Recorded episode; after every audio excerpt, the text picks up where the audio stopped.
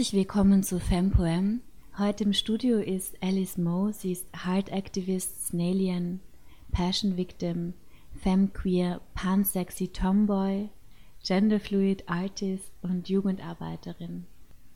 Schön, dass du da bist, Alice. Hallo und danke für die Einladung.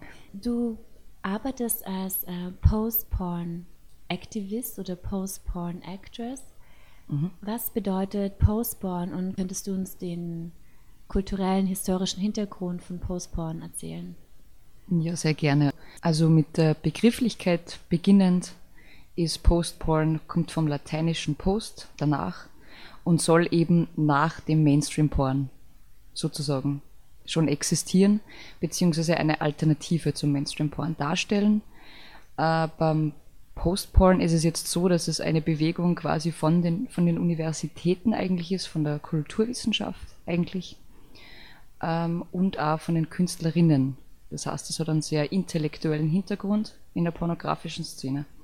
Eine große Wegbegleiterin oder Bereiterin in dem Fall war die Annie Sprinkle, die mit ihrem Cervix Announcement quasi ähm, Besucherinnen ihre Cervix gezeigt hat. Die Menschen haben sie da dann ihren Unterleib ansehen dürfen und somit hat sie als ehemalige Sexarbeiterin oder ich weiß gar nicht, ob sie es noch betreibt, ähm, den Porno von diesem Ghetto, Ghettoiden, äh, in quasi ein Atelier geschaffen, also in den White Cube und hat ihn auch zur Kunst erhoben.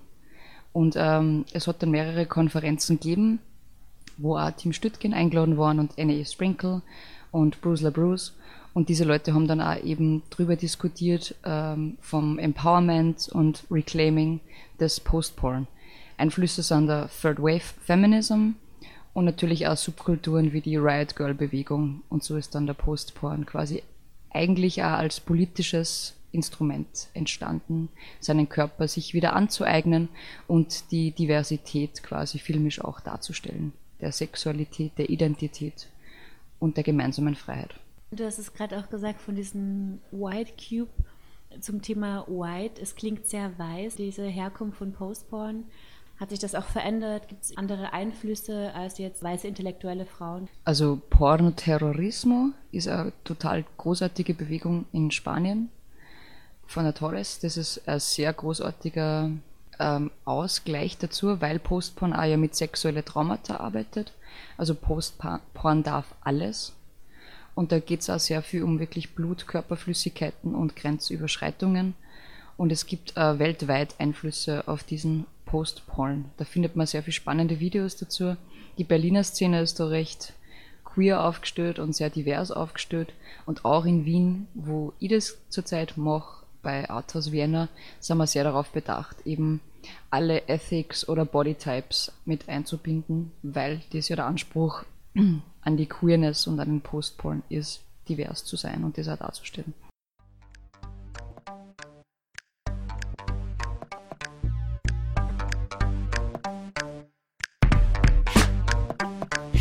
Dein Körper ist dein Haus.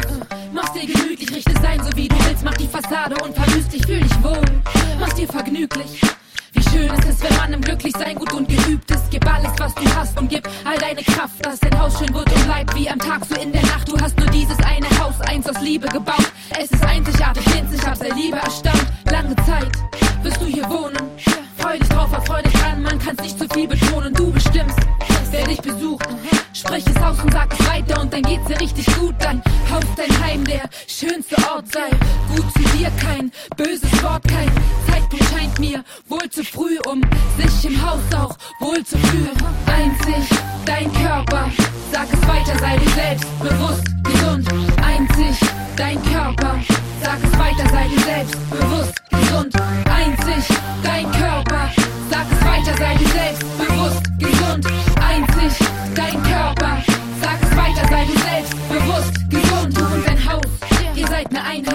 Besehe die Räume und die Flure, willst du nicht mit dir allein sein, schenke dir an jedem Tag. Liebe und Pflege, so wie du gern leben magst. Draußen steht dein Name dran, drinnen steht dein Bett. So ist das Äußere mit dem Inneren vernetzt. Wärme und Geborgenheit gibt dir dein Palast. Gib gut auf ihn acht, weil du ihn nur einmal hast. Und der Wunsch nach jedem Glück erfüllt sich in der Gesundheit. Geht die weg und kehrt zurück. Sei du selbst, du bist es wert.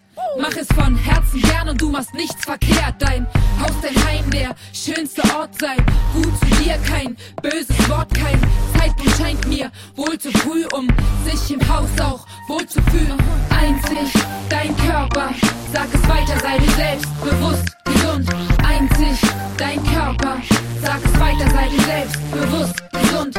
Einzig dein Körper, sag es weiter, sei dir selbst bewusst, gesund.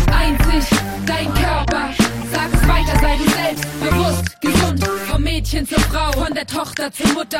Du bist du selbst, falls du's noch nicht gewusst hast. Du hast alle Möglichkeiten, weit und breit in dir vereint. Du hast die Chance zu deinem Glück, die dir keiner mehr entreißt. Manches wirkt von außen, doch du wirkst aus dem Innern. Die Zukunft ist nicht ungewiss, denn du wirst sie bestimmen. Nichts spricht dagegen, darüber zu sprechen. Sag es weiter, schenk dein Haus nun das süßeste Lächeln. Yeah.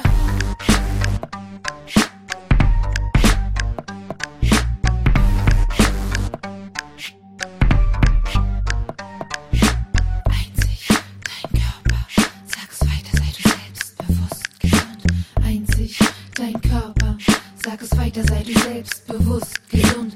Einzig dein Körper, sag es weiter, sei du selbstbewusst, gesund. Einzig dein Körper, sag es weiter, sei du selbst, selbst,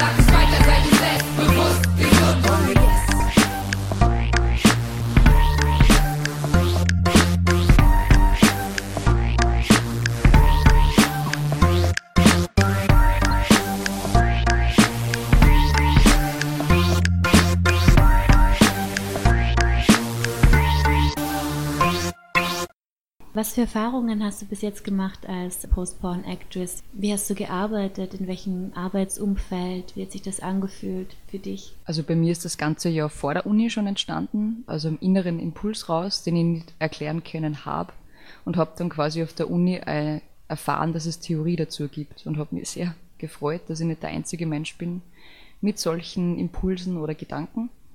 Und ich habe das dann in einer Vorlesung quasi am Patrick Cartus gezeigt. Und ähm, hat das recht gut gefunden. Und so haben wir dann eben mit der Adrene, hauptsächlich Adrene und Patrick, diese Arthouse Vienna Sache in Wien aufgebaut. Und es hat auf einmal eine Plattform gegeben für genau diesen alternativen Porno. Und ich muss sagen, mit denen zu arbeiten ist für mich großartig, weil es ein angenehmes Umfeld ist, weil ich meine Ideen selber umsetzen darf und weil es einfach am Set ganz anders ist, wie man sich einen Pornodreh vorstellt. Also ich habe mich immer sehr gut aufgehoben gefühlt, sehr safe und die Arbeitsmethoden waren immer korrekt. Es war nie eine übergriffige Situation, es war nie, dass ich mir gedacht habe, ich tue was, was ich eigentlich nicht möchte, keine Grenzüberschreitungen und ich bleibe immer die eigene Regisseurin meines Schaffens. Das heißt, du äh, studierst auch an einer Kunstuniversität und dort ist eine Lehrveranstaltung mit einem auch also mit, dem, mit einem Lehrbeauftragten, der als Produzent für ähm, Post-Porn-Filme arbeitet. Habe ich das richtig verstanden? Genau, das war ein schöner Zufall eigentlich. Mhm. Genau zum richtigen Zeitpunkt diese Person zu treffen. Und mh, eigentlich habe ich ja schon Material gehabt, ich habe sie nur noch herzeugen erzeugen müssen. Und es war wunderschön, weil ich habe auf einmal eine Plattform für das gehabt. Und wenn man das zu Beginn oft alleine macht, gerade in Linz zum Beispiel, ich habe nicht gewusst, dass es da schon Menschen gibt, die sich für das auch interessieren, dann hat man selber Hemmungen, weil man sich denkt, ja, ganz typisch ist das jetzt nicht. Aber auf einmal hat es da eine Plattform gegeben und ich habe es quasi dann vorgestellt und so ist die Zusammenarbeit relativ schnell und relativ fruchtbar entstanden. Empfindest du ähm, deine Arbeit als politisch? Ja, weil es um Themen geht, die in unserer Gesellschaft immer noch einen Bedarf haben. Deswegen arbeiten wir auch mit unterschiedlichen Körpern. Ich zum Beispiel habe ja also Tab Tabuthemen einbinden. Ich habe sehr viele Narben am Oberschenkel. Ähm, man sieht auch von, meiner, von meinem Aussehen her, dass ich einen subkulturellen Hintergrund habe. Dann geht es auch um sexuelle Diversität wie ähm, ja, Homosexualität oder in meinem Fall Pansexualität. Um Queerness, um Aufbrechen von Genderrollen, einfach und durch überspitzte Darstellung oder humoristische Darstellung diese aufzubrechen. Das liebe ich ja sehr am Postporn, dass doch manchmal schwere Themen sehr humoristisch aufgearbeitet werden. Und es geht ja auch meiner Meinung nach um Trauma, aber genauso um Vielfalt. Und ich als Darstellerin komme dem Genre, fühle mich sehr zugehörig mit meiner Geschichte und als Person und als Künstlerin. Wie unterscheidet sich eine postpornografische Darstellung von einer konventionell pornografischen Darstellung? Es geht einmal viel um, um Kameraführung. Mhm. Also gerade wenn Menschen aus dem Film kommen, was mein Team ja macht, geht es einfach mal um die filmische Darstellung. Da geht es ja viel um diesen oft weißen männlichen Blick, der im Mainstream-Porno auf die, ja, auf die sexuellen Objekte eigentlich gerichtet wird. Und im Postporn ist das ganz klar, dass es keine Hierarchien in dem Sinn gibt. Es sind Menschen da, die auf Einvernehmlichkeit sich berufen, würde ich sagen, und wo es auch wirklich um Gleichwertigkeit geht. Also wie man sich dann austobt sexuell, sei es BDSM oder andere Praktiken, ist ja egal, aber diese, diese Gleichheit dabei, Ebenbürtigkeit ist sehr deutlich, die rüberkommt. Und das ist ganz wichtig. Und auch diese Und wenn Hierarchien dargestellt werden, dann eben in einem sehr humoristischen Kontext, finde ich, oder mit sehr humoristischen Werkzeugen, damit man gleich irgendwie den Konnex bekommt, eigentlich geht es um eine Persiflage dessen. Wie kann man zum Beispiel so etwas humoristisch darstellen in einem Porno? also mir ist über meinen letzten größeren Porno, diesen Fruchtporno, wo ich quasi eine Melone fiste, gesagt worden, dass die Leute das total lustig erotisch lustig gefunden haben und ich finde die Kombination aus Humor und Erotik super. Ähm, wie ich diese Melone gefistet habe, haben sehr viel lachen müssen, weil sie gemeint haben, das war total die Überspitzung ja, von einer Praxis eigentlich, die nicht unumstritten ist und es war total lustig, weil am Anfang dieses Unbehagen spürbar war und dann doch irgendwie haben die Leute gewagt, es sich auf das einzulassen und zu, zu lachen und das war totaler Bruch eigentlich mit diesem sexuellen Akt. Also es war, es ist Sexualität ganz klar dargestellt worden, aber es war ein starker Bruch damit. Und es mag ich am Postporn so gern, dass mehrere Ebenen gleichzeitig mitschwingen, die du vielleicht erst einmal reflektieren musst. Postporn ist sehr selbstreflexiv. Warum löst das was in mir aus? Warum stelle ich das eigentlich dar in Bezug auf meine eigene Geschichte? Oder auch, dass Sex einfach Spaß machen kann, ja? weg jetzt vom rein menschlichen Blick, wenn wir von der Transkulturalität ausgehen, dass wir einen menschlichen Blick auf alles haben, vielleicht auch das zu erweitern, dass es noch mehr gibt. In der letzten Sendung habe ich mit äh, dem Philosophen Eckhard Linde gesprochen über anorganisches Leben und, des, und die Theorien des neuen Realismus. Und äh, da haben wir eben auch darüber gesprochen, wie sich zum Beispiel auch eine eine Welt anfühlen kann ohne Menschen. Also, mhm. Und äh, die, die Pflanzen und die Tiere, die haben ja auch ihre Welten, ihre Begehrensformen mhm. und äh, verbreiten sich. Ähm, und es ist sehr spannend auch gewesen, da mal diesen Blick von diesem Menschzentrierten wegzunehmen. Mhm. Das ist der Posthumanismus eigentlich dann. Ja, ja, genau. Das heißt eben auch die, diese Begehrensformen, zum Beispiel einer Frucht gegenüber oder Gemüse oder egal was, mhm. es könnte genauso erotisch sein, also gerade mit Früchten und diesen Säften, ähm, wie jetzt zum Beispiel ein Körper. Ja, naja, Säfte ist ja was sehr Verbindendes, oder, oder? Oder Wasser und dieses Element, das verbindet ja alle Lebewesen irgendwie. Wir könnten uns ja auf einen gemeinsamen Nenner dessen berufen. Mhm. Und es geht eigentlich um Begehren von Körperflüssigkeiten. Ja, und nicht eben von einen Körper mhm. als einzige Möglichkeit des ähm, Begehrens, äh, des sexuellen Begehrens. Ja, wir haben sehr viel mehr gemeinsam mit einem Stein oder einer Pflanze, als uns eigentlich bewusst ist. Und das finde ich ganz spannend, was wäre, wenn, wenn wir nicht menschlich denken würden. Diese eigene Blockade des menschlichen Denkens und dieses Verhalten und auch wie Sexualität dargestellt wird, in dieser strikten, oft heteronormativen Abläufen, was wäre, wenn es mal ganz anders wäre? Ist es dann nur sexuell, gilt es dann nur als Sex? Oder ist es dann schon wieder, falls in eine andere Kategorie? Und Postporn erweitert auch diesen Blick darauf. Es muss nicht penetrativ sein, immer. Und es gibt auch andere Möglichkeiten des Begehrens und Begehrtwerdens. Und das Begehren bedeutet ja eben auch ein gewisses Begehren des Lebens an sich. Genau. Dazu haben wir ja einen Naturporno auch gedreht, wo man eben auch sieht, zum Beispiel wie ein Baumstammbegehr oder wo ich quasi ähm, die Flut des Wasserfalls zwischen meinen Beinen, natürlich als Anspielung auf das Squirten, passiert als puren Ausdruck von, von Lust und Verbundenheit mit dem Umfeld und spielerisches Ausprobieren mit dem Umfeld und Ertasten. Also da kommen ganz viele Sinneserfahrungen mit, also von der Ästhesis einfach. Das ist dann eine Ebene, die reinkommt, wo Begehren ganz was anderes ist, ja. Wo es nicht nur um, weiß ich nicht, eben penetrieren oder was aufnehmen geht, eher in energetischer Form.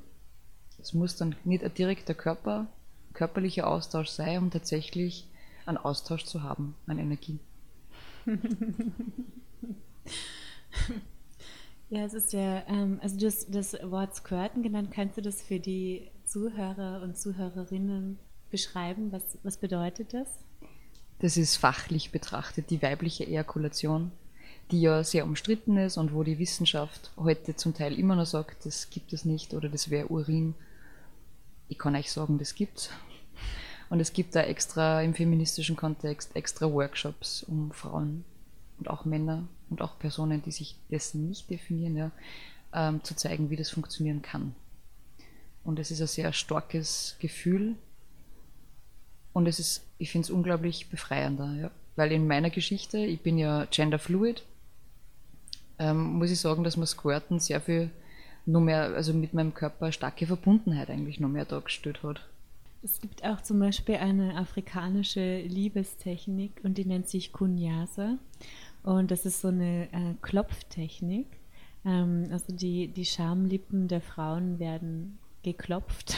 Es gibt zum Beispiel wirklich ganze Bücher über dieses äh, Kunyasa und das ist, ähm, sollte sehr gut helfen für, für die Ejakulation der, der Frau. Also ich finde die sehr schön. Ja, weil es eben da um lustvolle ähm, Sexualität geht ohne Penetration. Ja, und vor allem, es gibt ja auch mehr. Ich finde ja bei Arthouse auch super, wenn sie nicht irrigierte Penisse zum Beispiel abbilden, wo trotzdem eine funktionierende Sexualität gezeigt wird. Und das geht, also wir sind da sehr, ich spreche immer vom phallozentrischen Weltbild, was eigentlich für alle Beteiligten oft sehr einen großen Druck macht. Und es gibt ja noch so viel mehr, also diese Neugier wieder zu haben, zu, den Körper oder die Körper zu erforschen und sie auch diese Freiheit zu geben, Natürlich immer im Einvernehmen, aber es geht auch irgendwie um Freiheit. Und ich finde gerade eine weibliche Ejakulation, das ist ja ein unglaubliches Geschenk von Vertrauen heute noch, weil es so mit Hemmungen beladen ist und Frauen sich oft schämen und nicht einmal, ich weiß, wie das das erste Mal bei mir war, ich habe gedacht, ich weiß nicht, was da passiert, ja. Und da haben wir noch sehr viel Aufklärungsbedarf. Und es ist ja was, was Wunderschönes, bitte. Wenn, also Körpersaft ist immer ein Zeichen von, von Leben und Lebensfreude. Und Pleasure is power. Desire will set you free. Ja, so das, es geht ja hier bei, bei dem Postporn ja auch in, um eine gewisse Form von Empowerment. Äh, dass man eben andere Formen von Sexualität darstellt, ähm, als jene, die man gewöhnt ist. Und dadurch, dass man dass man eingreift in diese, in diese auch virtuelle Realität und etwas Neues schafft, also nur durch die Erschaffung von etwas Neuem und dem Sichtbarmachen von etwas Neuem kann man auch etwas verändern. Manche Leute sagen, ja, aber warum macht man überhaupt noch Pornos? Die, die Frau ist immer nackt, die Frau ist wieder im Internet und so weiter. Es gibt halt sehr viele Kritiken, die auch sagen, ja, was, was bedeutet schon Post-Porn? Ähm, also ist, ist Post-Porn nur so ein Modewort für, für eine neue Form von, von Pornografie, die aber wieder etwas reproduziert. Mhm. Aber es gibt ja da auch einen sehr starken bekräftigenden Aspekt, Sexualität zu leben und durch diese Sichtbarmachung von einer neuen Form von Sexualität oder einer anderen Form von Sexualität ähm, kann man ja dann auch im Bewusstsein der Menschen wieder etwas verändern. Da ich glaube ja auch, dass sehr viele Menschen, gerade junge Leute, oder nicht nur junge Leute, auch ältere mhm. Leute, sehr, sehr stark äh, von pornografischen Darstellungen geprägt sind in ihrer Sexualität. Die, also wo diese Bilder eben auch wirklich wirken im Bett. Also, also man sagt ja auch, Wirklichkeit ist, was wirkt und nicht, was wahr ist, unbedingt. Und ich muss sagen, ähm, solche Bilder und Formen von Lust ist wichtig, diese abzubilden, um eben Menschen auch zu erreichen oder dass sie Menschen erreicht fühlen. Ich weiß noch ganz genau, wie ich meinen ersten Porno gesehen habe, unabsichtlich, mit elf, zwölf Jahren auf MTV. Ein Hentai-Porn, wo man eben auch zwei Frauen gesehen hat, wo dann einer an Female Fellows gewachsen ist, mitten beim Akt. Und ich kann das nur jetzt rückwirkend sagen, wie identitätsstiftend das für mich war, weil ich gewusst habe, okay, das will ich auch. Das, ich komme mit dem Relaten, ich weiß, ich kehre zu was auch immer das ist, ja, ich spüre das, für mich ist das die Wahrheit. Und das hat mir später in meiner Queerness so viel geholfen, mich da auszudrücken. Und Pornografie hat in unserer Gesellschaft einen hohen Stellenwert, weil Sexualität für viele Menschen einen hohen Stellenwert hat. Und da ist eben die Frage, sage ich, wie eine andere Bewegung Porno, wir geben alles weg, wir verbieten alles, aber dann verbietest du irgendwie auch die Neugier der Menschen oder das Recht auf, auf Sexualität und sexuelle Identität. Und für mich war immer wichtig oder wäre wichtig gewesen, wenn zu sehen, der ähnlich ist wie ich, damit ich weiß, okay, es gibt so Menschen wie mich. Und wenn ich das jetzt ganz verbiete, ja, wie, wie sollen sie die Menschen dann überhaupt, das heißt Vorbilder nehmen, aber sehen, okay, es gibt sowas, ich bin nicht die einzige Person auf der ganzen Welt und es tut einfach gut. Und deswegen würde ich eher Alternative zum Bestehenden schaffen, anstatt das alles gleich über den Haufen zu werfen. Natürlich glauben wir über die Auflösung von der, vom Mainstream-Porno irgendwie naiverweise. Es wäre wunderschön, ja. Weil was da an Rollenbilder reproduziert wird, ist furchtbar. Aber ich kann auch sagen, okay, ich schaffe eine Alternative dazu, weil sexuelle Identität ist Menschen ein Bedürfnis und wir sind noch nicht in der Auflösung dessen drin, wo wir hinwollen. Das heißt, wir brauchen einen Weg dahin und eine Wegbegleitung und dann übernehme ich das gern auf meine Art und Weise. Und es gibt auch Frauen, und Frauensternchen und andere Menschen, die sagen, hey, das ist cool, ich habe nicht gewusst, dass das gibt. Cool, dass du das machst. Jetzt habe ich Lust auch, mal sowas anzuschauen und meine Lust anders zu leben. Weil Körperbewusstsein wird oft über die Medien auch geschaffen. Und wieso soll man das nur den Menschen überlassen, die uns da in eine gewisse Richtung zwingen? Wieso nehmen wir nicht unseren Platz ein und sagen, diesen Platz nehmen wir ein, der kehrt uns und wir machen das draus, was wir wollen und was für uns die Realität ist. In diesen etablierten Pornos, in diesen heterosexuellen etablierten Pornos, die eben so frei zugänglich sind im Internet, geht es ja sehr, sehr stark um Repression, um Gewalt, um, um Vergewaltigungsfantasien, nicht nur Fantasien, sondern wirklich auch um Vergewaltigung, um Hintergehen von Menschen. Also es geht sehr, sehr stark um eine extreme Dominanz und Repression der Frau. Und dadurch denke ich eben auch, dass, dass gerade Pornografie deshalb auch so einen schlechten Ruf bekommt oder dass es da eben Scham gibt, weil das eben sehr, sehr stark gewaltbesetzt ist. Also mhm. als Frau sich solche Pornos anzusehen, ist einerseits könnte es lustvoll sein, andererseits, ich habe mit vielen Frauen über sowas gesprochen und sie sagen, ja, sie würden sich gerne Pornos ansehen, sie sehen sich gerne Pornos an, aber aber diese Gewalt drin und diese ganzen Gewaltfantasien und diese Repression auch der Frau, die teilweise in diesen Pornos sind, ist ein Beigeschmack, der, der nicht tragbar ist als, als, äh, als Konsument von solchen, von solchen Bildern. Was ja auch gut eine eigenverantwortliche Einstellung ist, sich vor solchen Bildern ähm, zu schützen, weil das beeinflusst an. Ich habe einmal eine Studie gelesen, dass tatsächlich 60 bis 70 Frauen äh, Vergewaltigungsfantasien beim Masturbieren haben. Und da frage ich mich persönlich, wo kommt das her? Kommt das aus der Rape Culture? Ist das ein wirkliches Bedürfnis? Oder sind das permanente Einflüsse durch Werbung, durch, durch eben so eine Form von Pornografie? Und ich möchte das nicht in den Händen nur solcher Leute wissen, die so eine Form von Pornografie machen, weil die den alleinigen Anspruch auf das ist Sexualität stellen. Das ist nicht die Wahrheit und deswegen möchte ich das auch nicht bei diesen Menschen lassen und eine Alternative schaffen und sagen, so schaut meine Lust aus. Und möchte eine Lust auf e-, eine ebenbürtige, einvernehmliche, spaßige, lustvolle Lust darstellen. Mhm. Weil Sex ist es für mich und ich habe schöne Erfahrungen machen dürfen und ich teile das wirklich gern, weil manchmal ist man in gewisse Kreise oder man eben, man schaut sich vielleicht nur solche Pornos an und denkt sich, na gut, dann lieber keine Pornos oder keine Sexualität, wenn das Sex ist. Und das kann es ja wohl auch nicht sein, das ist ein Grundbedürfnis. Also ich will keine Asexuals da diskriminieren, Aber für mich zum Beispiel als Mensch ist es ein Grundbedürfnis und eine wichtige Form meines Körperausdrucks. Und das lasse ich mir nicht von Menschen diktieren, die solche grauenvollen Rollenklischees aufbringen und diese Rape-Culture fördern. Und deswegen sagen wir, yes, we fuck. Aber sehr schön, dass du da eben auch diesen Aspekt mit reinbringst, dass du dieses, dieses Vergnügen eben auch mit Früchten haben kannst, mit Wasserstrahlen, mit, äh, also es ist ja auch sehr gängig für viele Frauen zum Beispiel, unter der Dusche mit Wasserstrahl mhm. schöne Momente zu haben.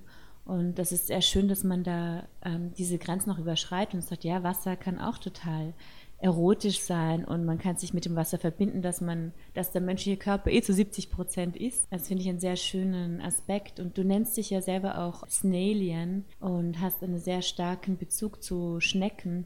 Mhm. Woher kommt das zum Beispiel? Also ich habe mich immer mit diesen Binaritäten nicht sehr wirklich gut anfreunden können. Und ich habe mich immer für so Weichtiere interessiert die auch irgendwo dazwischen herum sind. Und ich war eben beim, im Garten damals als Kind mit meiner Mutter und meine Mutter hat mir das erklärt, eben, dass Schnecken quasi ihr Geschlecht wechseln können.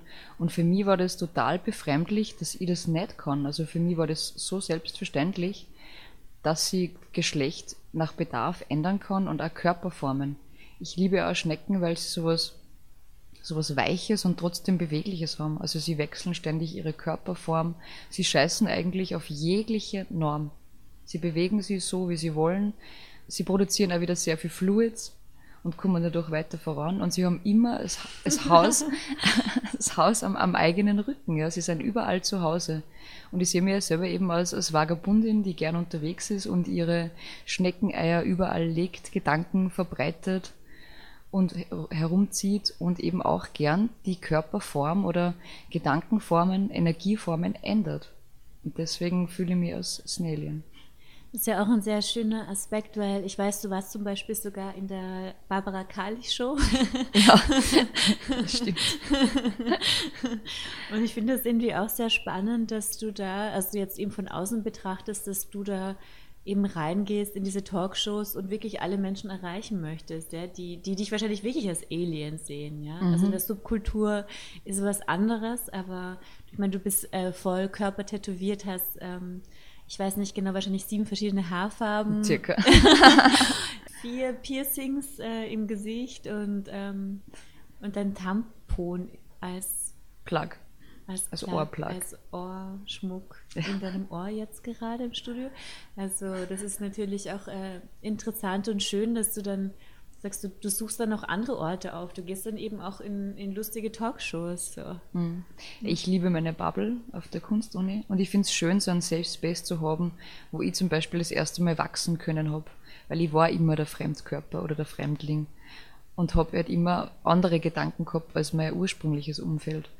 Und gleichzeitig finde ich es umso wichtiger, auch für mein eigenes Wachstum, es ist immer Austausch, dass ich mal in, eine, in einen Raum gehe oder in einem Rahmen mich bewege, wo ich vielleicht nicht so safe bin, aber wo ich ganz andere Eindrücke nochmal kriege, weil ich bin der Meinung, man lernt voneinander und Austausch ist immer, ist immer fruchtbar eigentlich.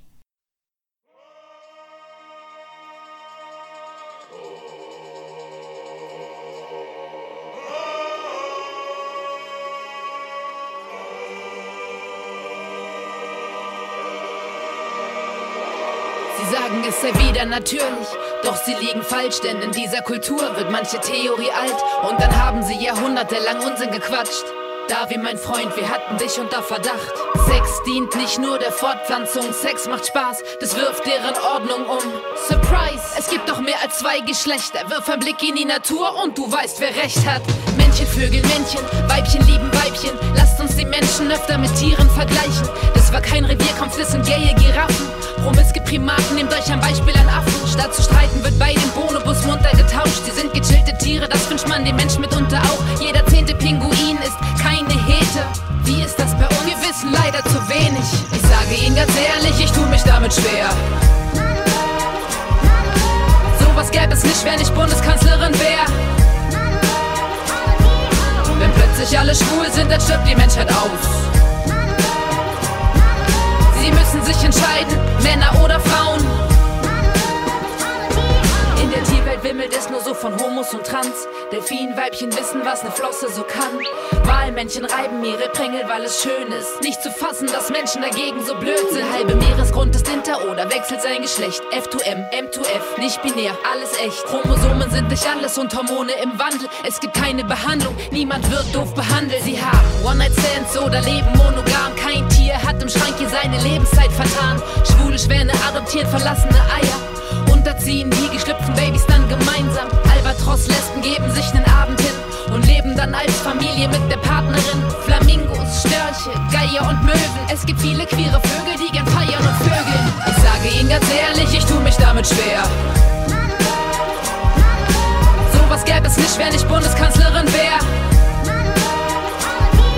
Wenn plötzlich alle schwul sind, dann stirbt die Menschheit aus. Sie müssen sich entscheiden, Männer oder Frauen.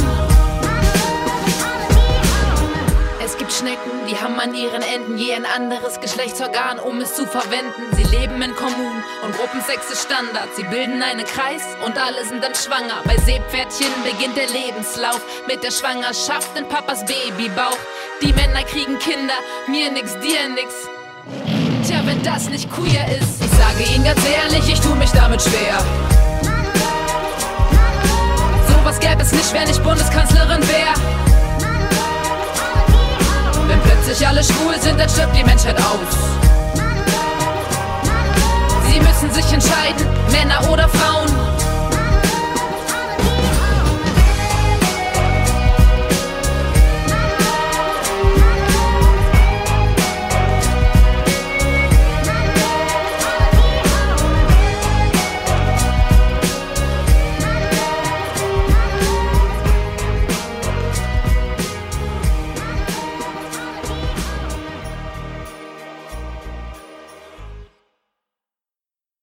Du nennst dich ja Pansexit. Was ähm, genau ist Pansexualität? Pan heißt alles und ähm, ja, ich würde mir als alles sexuell bezeichnen. Das heißt, mein Begehren ist nicht auf ein Geschlecht festgelegt, so könnte man das sagen. Und eben vielleicht auch nicht immer auf den Menschen, wobei da muss man wieder aufpassen. Mir geht es hauptsächlich um Fluids. Eben, ich kann die Natur begehren, ich kann auch was anderes begehren. Aber man muss natürlich immer aufpassen mit dem Begriff, weil da, weil da halt natürlich viele Menschen dann sagen, was, du begehrst Tiere oder so. Also das natürlich nicht, ja. Es ist eine andere Dimension, von der ich schon rede. Also das hat mit dem eigentlich wenig mehr zum tun. Es ist immer nur animalisch, aber es bezieht sich trotzdem auf Menschen oder Gegenstände, so gut es geht, wo Einvernehmlichkeit vorausgesetzt ist oder wo eine gute Schwingung rüberkommt. Der menschliche Körper besteht ja auch aus Mikroben, aus ja, Würmer, alles Mögliche. Also Ja. wir, wir, sind ja, wir sind ja viele. Wir sind eine Multitude, die in uns ist und die sich dann mit anderen Multituden verbindet. Und ich finde es auch sehr spannend, das alles aus einer quasi molekularen Ebene auch zu sehen. Wenn man in diese mo- molekulare Ebene geht, verschwimmen und dass wir nicht sehr gleich sind. Und ich habe auch zum Beispiel gehört, wenn Menschen halt sich ähnlich ernähren, dann sind ihre Körper fast ident, ja? also von, von den Bausteinen her. Ja, vom Darmmilieu her. Ach, Ganz von klar. Darmmilieu her, Ja. genau. Und das ist ja auch, es sind ja nicht wir, die begehren, sondern unser Körper. Wir sind ja viele, die eben viele andere begehren und mit diesen anderen diese Lust am Leben. Michael Hart schreibt eben, dass einerseits die politische Liebe eine revolutionäre Kraft sein soll und radikal mit den bekannten Strukturen des gesellschaftlichen Lebens bricht und seine Normen und Institutionen umstürzen soll. Also, Sehr finde ich- schön. Ja, Andererseits muss sie Mechanismen für dauerhafte Zusammenhänge und stabile soziale Beziehungen schaffen und daher bleibende Institutionen gründen. Unter diesen Bedingungen erscheint die Liebe als ein gleichzeitig anti-institutioneller und institutioneller Prozess, Mhm. Die beide in gewisser Weise nicht lebbar sind. Dieses Dilemma verweist uns zurück auf ein traditionelles Problem, das Konzept der konstituierenden Macht. Eine konstituierende Macht muss einen andauernden Prozess revolutionärer Veränderungen in Gang setzen und dabei eine dauerhafte gesellschaftliche Formation bilden. Ist der Inbegriff von Queerness eigentlich? Also es ist ja auch eine gewisse Form von, also Michel Foucault, der hat ja über diese Selbsttechniken geschrieben Und er hat ja zum Beispiel die ähm, Selbsttechniken in der hellenistischen und römischen Zeit deshalb untersucht, um eine Brücke zu bauen für die homosexuelle Bewegung mhm. ähm, in San Francisco, damals in den, in den 80er Jahren. Und ähm, er hat eben auch gesagt, durch gemeinsame Praktiken kann man eben eine gewisse Subkultur oder eine neue Kultur schaffen mhm. und ähm, zum Beispiel neue Freundschaften unter Männern eben ähm, etablieren und eben neue Formen von Liebe und Liebesnormen, nicht nur Liebesnormen, sondern eben auch neue Formen der Freundschaft. Mhm. So. Der Nähe einfach. Der des Nähe. Austausches, sind wir wieder ja. beim Austausch. Genau.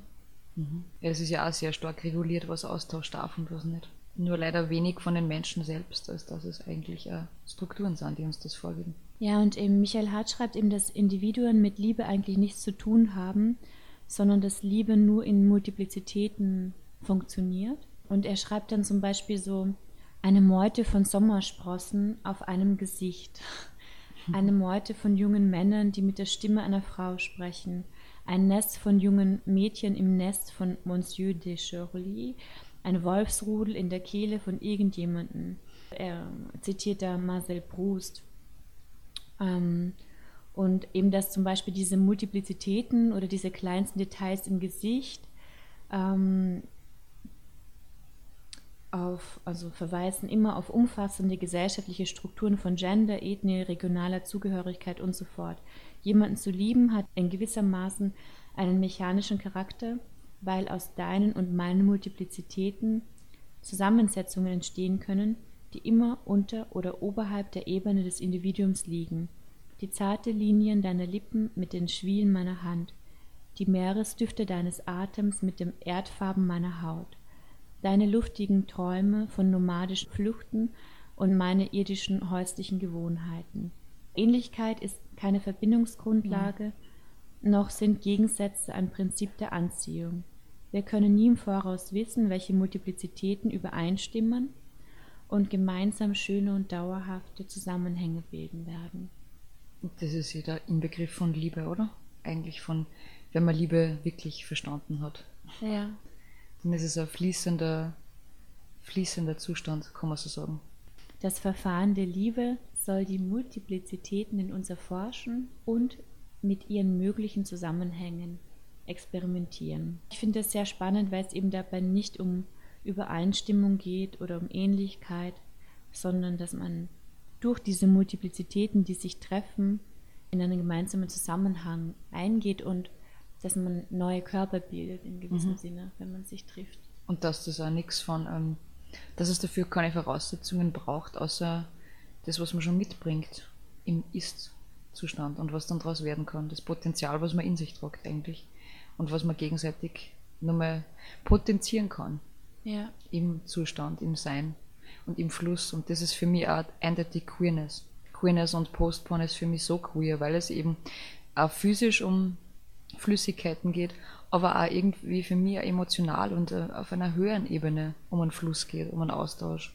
Ja, und die Begegnung von Körpern schafft dann wieder einen neuen Körper. Ja, total. Ja. Und es ist nie, es muss ja nicht festgelegt werden. Es, müssen nicht, es muss kein gemeinsamer Nenner oder keine gemeinsame Basis da sein in dem Sinn, weil wir sind es ja eh schon in der Begegnung. Mhm. Gemeinsam sind wir schon in der Begegnung. Und es ist eben schön, dass, dass Liebe eben nichts mit Individualität zu tun hat, sondern mit ähm, Multiplizitäten, die miteinander Verbindungen eingehen. Mhm. Und das finde ich wunderschön. Ich habe mein Büchchen von Michael Hart habe ich meiner letzten Liebe geschenkt und ich habe es leider nicht mehr händisch da. Aber ich fand es sehr einen schönen, schönen Aspekt und was ich mir erinnern kann, er geht halt einerseits darauf ein, dass Liebe nicht lebbar ist, also die so, dieses Ereignis der Liebe nicht lebbar ist, dass wenn man jemanden trifft und dann so viel empfindet und dass es, dass es eigentlich fast atemlos ist. Das mhm. ist etwa ein Zustand, den man nicht, ähm, nicht dauerhaft weiterführen kann.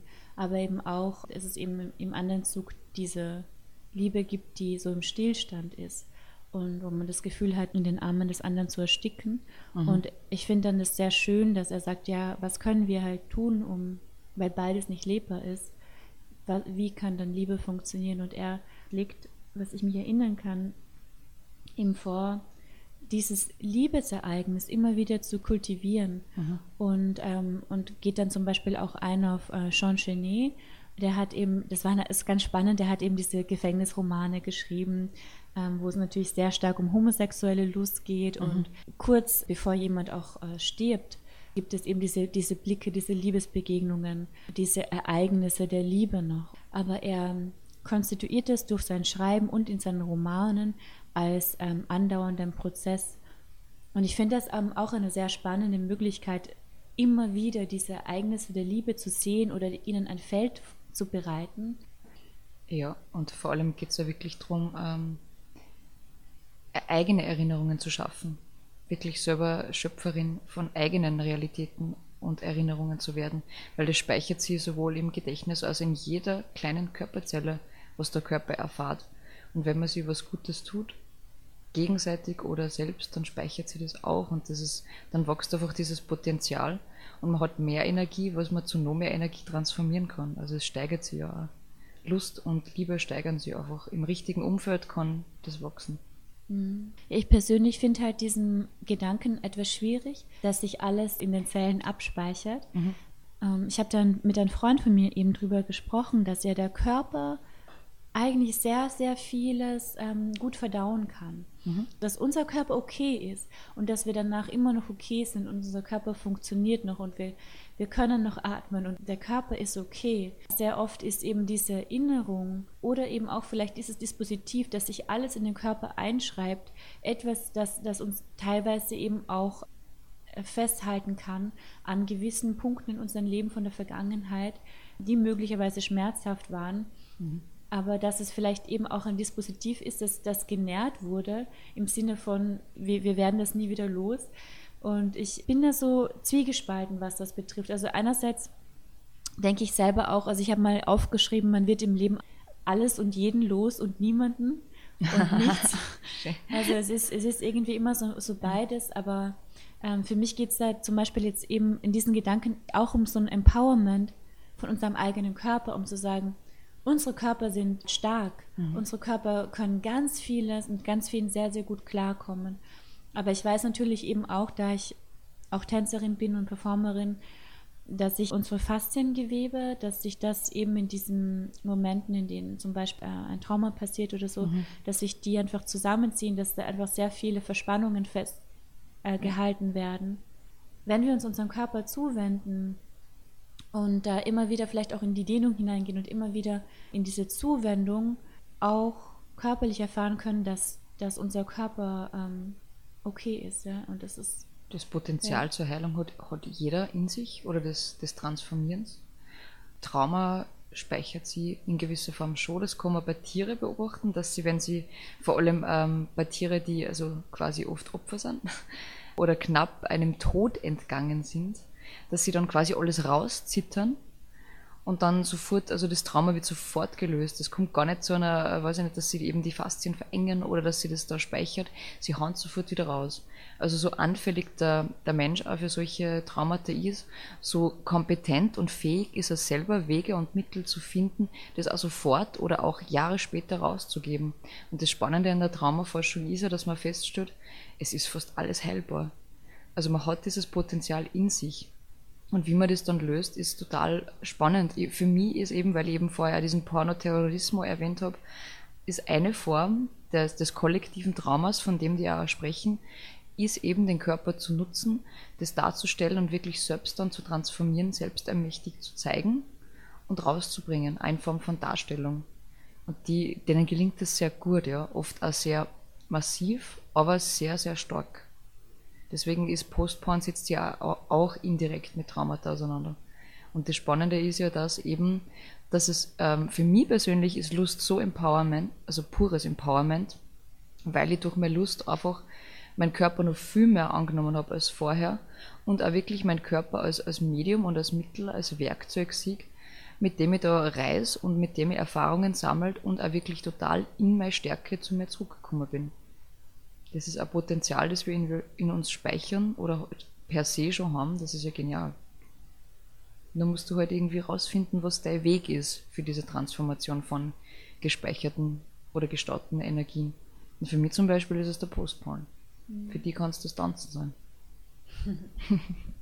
Nietzsche hat geschrieben, dass alle Kräfte, die jetzt nicht ins Außen gelangen, dazu führen, was wir jetzt eine Seele nennen oder, oder Innerlichkeit oder, oder das Subjekt. Und ich finde das eben auch ganz spannend, wenn man dann beides integriert, dass man eben diese mhm. Kräfte nach außen ladet, dass man aber gleichzeitig eben auch ähm, nach innen schaut, dass man ein gutes Gleichgewicht findet. Aber ich glaube, es ist auch sehr wichtig, wie du, wie du sagst, in Aktion zu treten. Mhm. Mhm. Ich glaube, es ist immer innen und außen. Also ich sehe die, diese Trennung gar nicht so strikt. Natürlich ist der Körper eine Begrenzung. Aber für mich persönlich ist spannend, wie überwinde ich Grenzen eigentlich? Und wie komme ich da komplett in eine Auflösung? Und für mich ist innen und außen ist nicht unbedingt getrennt voneinander. Subjektiv schon, aber objektiv glaube ich nicht. Ja, ich würde auch keine Grenze zwischen innen und außen ziehen. Ich glaube halt, ich habe es jetzt in dem Sinne gedacht, dass eben es so, so viele äh, etablierte Handlungsdramaturgien gibt im, im, im, Alltag, die den Körper halt sehr stark limitieren in seinem Ausdrucksvermögen mhm. und natürlich in, im Postporn oder in ähm, ähm, Performances gibt es einfach für den Körper ganz andere Möglichkeitsräume, sich auszudrucken, abseits von diesem normativen Handlungsrepertoire. Mhm. Deshalb finde ich das irgendwie eine schöne Möglichkeit, abseits dieser Normen, wie sich ein Körper zum Beispiel bewegt oder verhält, da auch mit Zeugen in dem Sinne durch das Publikum mhm. ins Außen zu treten. Ja. ja, da hat die Körperintelligenz, die eigene einfach viel mehr Raum. Und für mich ist Performance oft, als, als würde die Seele spazieren gehen lassen. Ja. So ist es. Es ist für ein weiterer Raum und die Ausdehnung findet dann auch kollektiv oft statt. Ja. Du arbeitest eben auch als Jugendarbeiterin. Mhm. Wie machst du da diesen Spagat zwischen deinem Beruf als Postporno-Darstellerin beziehungsweise äh, queerfeministische Künstlerin und Jugendarbeiterin? Wie schaffst du diesen Ausgleich zwischen diesen Welten und gibt es da auch Schwierigkeiten? Äh, ich habe mich immer als äh, Brückentierchen gesehen. Ich bezeichne mich auch gerne als Archeopteryx, als Queeren, weil ich das Gefühl habe, ich stehe oft zwischen zwei Welten und ich möchte aber Verbindung schaffen, auch für mich selber, dass ich mich in beide Welten zu Hause fühle, aber auch, weil ich es spannend finde, Sachen, die anfangs vielleicht widersprüchlich sind, auf, auf Gemeinsamkeiten zu prüfen oder wirklich äh, zu Gemeinsamkeiten zu bringen. Und für mich persönlich ähm, ist soziale Arbeit, also Porno kann soziale Arbeit sein. Und ähm, in der sozialen Arbeit direkt ist Porno absoluter Thema, wenn man im Jugendbereich arbeitet. Wenn man sich meine Jugendlichen anschaut, ähm, Pornografie spielt bei denen ein großes Thema, heute noch mehr als früher, weil es zugänglicher ist durchs Internet. Und da passieren wirklich auch aufklärende Situationen dass mir Jugendliche eigentlich sehr deutlich machen, dass sie über, über Pornos aufgeklärt worden sind, bevor mir die Eltern überhaupt irgendwie oder Erziehungsberechtigte oder das eigene Umfeld mal erklären können hätte, was, was könnte Sexualität heißen, hat es der YouPorn schon erklärt. Und das finde ich insofern bedenklich, als dass man bei vielen schon merkt, wie diese Rollen und Stereotypen wirklich äh, internalisiert werden, aufgenommen werden und reproduziert werden. Äh, der Mann als maschinelles Leistungsobjekt, die Frau als abgewertetes Objekt. Ich finde, das wird sogar in der Sprache sehr deutlich, in der Alltagssprache. Also Pornografie, Sexualität beschäftigt Menschen und Pornografie ist ein Thema, das wir uns wirklich, auch um Verantwortung zu übernehmen für unsere Jugend und uns als Menschen, mit dem müssen wir uns auseinandersetzen. Und da nicht hinzuschauen, finde ich unverantwortlich. Und wenn ich mit meinen Jugendlichen arbeite, merke ich einfach, dass diese, dass natürlich Sexualität ein Thema ist und Pornografie. Und das macht mir schon einmal meinen Horizont selber auf, weil ich mir denke, ja, da ist einfach Handlungsbedarf. Ich denke jetzt gerade an das Wort gefickt werden. Mhm. Wird sehr stark verwendet, um zu beschreiben, dass ein irgendwas widerfahren ist, was man, was man eigentlich nicht wollte. Mhm. Und das ist eigentlich schon sehr, sehr bedenklich auch, dass das im ganz normalen Sprachgebrauch als so extrem negativ bewertet wird. Und dass das auch was mit aktiv, passiv, mächtig, ohnmächtig zu tun hat. Also Sprache reproduziert komplett patriarchale Strukturen, Rape Culture. Es ist überall zu finden. Und insofern ist Pornografie heute wichtiger denn je. Ja, also ich, ich habe auch das Gefühl, dass es sehr, sehr wichtig ist, also gerade bei Jugendlichen, Homosexualität wird sehr oft als Schimpfwort verwendet mhm. in, in, der, in der Jugendkultur. Oder nicht nur in der Jugendkultur. Homosexualität wird von allen Altersgruppen mhm. sehr, sehr oft als Schimpfwort verwendet. Ich war einmal eingeladen zu einer öffentlichen Veranstaltung und dann hat neben mir haben zwei Leute gesagt, ja, du schwuler Spast. Ja. Mhm. Und das ist halt für mich ist es halt Faschismus. Also für mich ist das eine Reproduktion von faschistischen Gedankengut. Und ja, es ist, ähm, wenn du dann diese Formen von Gewalt reproduzierst in deinem Alltag und denkst, dass du damit irgendwie cool bist, also cool ist dann auch wieder ein Wort, man muss. Man würde sagen, mächtig, einfach mächtig. Ja, dass du, ja. genau, dass du vielleicht auch in so eine Form von Macht spürst oder Angesehenheit.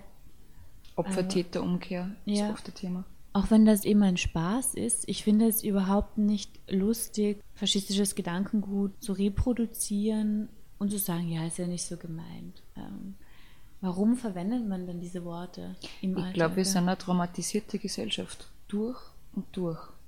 Und äh, im, im, Trauma geht es eben auch darum, oder beim Trauma geht es darum, von ursprünglichen Opfern einmal nicht, nur einmal nicht Opfer zu sein. Und da kommt es dann zur Opfer-Täter-Umkehr, also zur Rollenumkehr. Und man wird selber zum Täter oder zur Täterin aus der gefühlten Notwendigkeit heraus, einmal sich nicht ohnmächtig zu fühlen. Und wir sind wirklich eine stark traumatisierte Gesellschaft. Das kann aus unserer österreichischen Geschichte noch sein. Das ist, weil eben diese Strukturen sich permanent aufrecht erhalten auf allen Ebenen. Und weil die genau wissen, wo muss sie ansetzen, damit sie das reproduziert, eben Sexualität zum Beispiel, in den Alltag und in die Sprache reinzuholen und schon direkt zu bearbeiten von außen, dann war sie, ja, da geht es um Herrschaftsstrukturen, die sie selbst erhalten wollen. Mhm. Und um eine traumatisierte Gesellschaft, die sie permanent retraumatisiert und weiterhin traumatisiert. Ja, ein großes Thema in Österreich, würde ich immer sagen, ist auch das Thema Schuld. Mhm. Also Schuld das heißt und Scham, jetzt im, ja. im, Christen, ja, Schuld und Scham. Also ich habe auch das Gefühl, dass das Festungen sind, auf die unsere Gesellschaft aufgebaut sind, so gerade mhm. eben durch äh, das Christentum und, und den Zweiten Weltkrieg ist halt gerade Schuld und Scham und wer ist schuld und wieder einen Schuldigen zu finden, ein sehr starkes Thema, das ich jetzt in anderen Kontinenten, in anderen Ländern, in denen ich gelebt habe, zum Beispiel nicht erfahren habe. Na, da lastet wirklich, da lastet was schwer auf der österreichischen Schulter, so wie jetzt mhm. Man merkt es. Mhm. Und deswegen merkt man bei uns auch wirklich dieses kollektive Trauma, was nie aufgearbeitet worden ist. Und warum wird es auch wiederholt, die Geschichte? Weil in der Traumatherapie sagt man auch, man wiederholt so lange etwas, damit, weil man es eigentlich lösen will. Und warum drehen wir uns im Kreis und sind wir geschichtlicher Loop? Weil wir Sachen lösen wollen. Und wir finden keine andere Strategie als die Reproduktion zur Lösung. Und es ist auch interessant, dass gerade die Schlange bei uns auch eben als Tier der, der Sünde gesehen wird und dass unglaublich viele Menschen ähm, Angst haben vor Schlangen mhm. und dass eben Adam und Eva wurde ja auch Eva mh, hm, als die als die Sünderin dargestellt und die die eben auch aus der Rippe von Adam entstanden ist. Sie ist die Sünderin und also dass Frau und Sünde und Sexualität sehr stark verwoben sind. Ja. und dass Sexualität sehr stark dann mit Scham behaftet ist obwohl Sexualität etwas ganz Natürliches ist. Du bist in deiner Mitte sagt man ja. Und wo ist die Mitte das ist wirklich auch in diesem körperlichen Bereich und dieses, dieser Bereich hat viel Stärke, finde ich. Und wenn du Menschen das als sündhaft und schamhaft verkaufst, fällt schon mal ein, große, ein großes Feld oder ein großer Bereich an Stärke weg, an Eigenermächtigung, Selbstermächtigung und dass Menschen spüren, auch über Sexuelle, was möchte ich und wer bin ich. Äh, wenn die Menschen dieses eigene Potenzial nehmen und sie von sich selber abschneiden, dann kann ich nur leichter über sie verfügen. Und deswegen wird Sexualität meiner, meines Erachtens nach von der Kirche und vom Staat als sowas äh, Unreines bezeichnet, weil die genau gewusst haben, dass dahinter ein Potenzial steckt. Und ich glaube, Sexualität ist ein großes, machtvolles Potenzial. Lustvoll, machtvoll in seiner Stärke zu sein. Es ist halt so eine komische Doppelmoral, weil ja andererseits ist, ist alles voller pornografischer Bilder. Also es ist so. Aber nur in der dienenden, unterwürfigen Haltung nur als Objekt, über das man verfügen kann, jederzeit. niemals selbstbestimmt. Und das macht den großen Unterschied. Es geht dann halt auch wieder so um eine, eine Form von Gesichtshaftigkeit, von Repräsentation, von Signifikanz und nicht eben um das Spüren des Körpers, der, mhm. wie du sagst, eben der wirklichen Intensitäten des Körpers, sondern es geht eben um die Erschaffung von, von Bildern, die eben wieder kommerziell vermarktbar sind, beziehungsweise weit oben stehende Ökonomie der Aufmerksamkeit.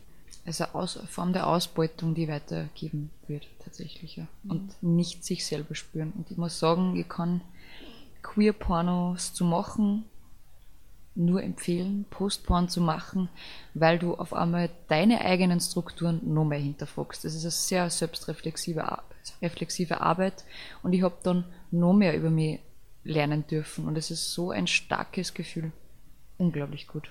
Und das ist natürlich auch, glaube ich, ein großer Unterschied, wenn du selbst in dieser Aktion bist und das ja auch spürst und eben zum Beispiel, wenn du dann halt der Rezipient bist zu Hause vorm Computer oder mhm. vorm Fernseher, ist ja auch wieder eine ganz andere Erfahrung. Also der, der Empfänger konsumiert deine Bilder und es ist ja auch wieder quasi in diesem Reich der Signifikanz oder der Repräsentation und der Bilderwelten verortet. Naja, es ist nicht so, dass es dann nicht sinnlich ist, aber es ist ja, ja. trotzdem wieder kein anderer Körper, kein, kein Körper neben dir, der einen Pulsschlag hat und dem du spürst und mit dem du jetzt etwas erlebst, sondern es kann natürlich auch das sein, wenn du, ein, wenn du mit einem Partner das ansiehst, aber mhm. meistens ist es eine Konsumation von Bildern. Ne? Mir wurde aber gesagt, so als Feedback von einer engen vertrauten Person, die diesen Porno gesehen hat, von mir diesen Fruchtporno, dass ich da als Person sehr stark rüberkomme. Tatsächlich, wer ich äh, im Alltag erlebt von dieser Person bin. Und das hat mich sehr gefreut, weil das genau das was ich, ist, was ich will authentisch sein, echt sein. Und da kann dann schon ein Vibe oder eine Schwingung rüberkommen, auch tatsächlich über einen Film, der dann zum Denken oder zum Fühlen anders anstoßt. Auch wenn es jetzt nicht quasi live ist und der Austausch nicht rein körperlich ist, so passiert eine Form von Austausch, die vielleicht einen, ja, einen fruchtbaren Boden irgendwie aufmacht oder auch nicht. Du bezeichnest dich ja selber auch als queer-feministisch bzw. queer. Was bedeutet queer für dich? Für mich bedeutet queer einen fließenden Übergang zum Zustand zu machen, der aber nicht festgehalten werden muss. Für mich bedeutet queer, ich kann zwischen Binaries hin und her switchen, brauche überhaupt, überhaupt kein, keine Binarität in irgendeiner Form. Für mich ist das einfach irgendwie eine Energie, die sich unterschiedlich manifestiert, fernab von jeglicher Mainstream-Heteronormativität wo man die Rollen schon so reingedrängt werden. Für mich ist queer eigentlich ein Zustand des Auflösens, der Auflösung, die aber auch in einen Zustand gebracht werden kann. Also es ist aktiv, passiv, es ist wieder fluid. Bei mir geht es sehr viel um Fluidität und ähm, ja, flüssig und fluid zu sein in jeglicher Hinsicht. Als Mensch, als Geist, als Seele, als Körper, im Denken, im Sein. Und deswegen liebe ich queer, weil es eine Form von Reclaiming natürlich ist, politisch gesehen. Allein der Begriff ist eine Form von Reclaiming, ganz klar. Aber auch, ähm, um in der eigenen Szene oder in der eigenen Subkultur nochmal Türen aufzumachen, weil das auch nicht reicht. Also nicht darin zu verharren, sondern immer in Bewegung zu bleiben. Queer ist nicht an reinem sexuellen Begehren, ist es nicht rein an das gebunden. Es gibt auch heterosexuell liebende Menschen, die ich durchaus als queerer bezeichnen würde, als so manche homosexuell lebende Menschen. Queer ist einfach wirklich mit diesen Genderrollen auch nochmal zu brechen, die Reproduktion umzuwandeln oder wenn dann das bewusst für sich zu nutzen. Queer ist ein totaler äh, politischer Weg des Lebens und ein totaler schöner, transparenter Weg des Auflösens. Ja, vielen Dank, dass du da warst. Danke, es hat mich sehr gefreut. es hat mich auch sehr gefreut. Und ich wünsche dir alles Gute für deine zukünftigen Projekte. Danke auch so. Femme.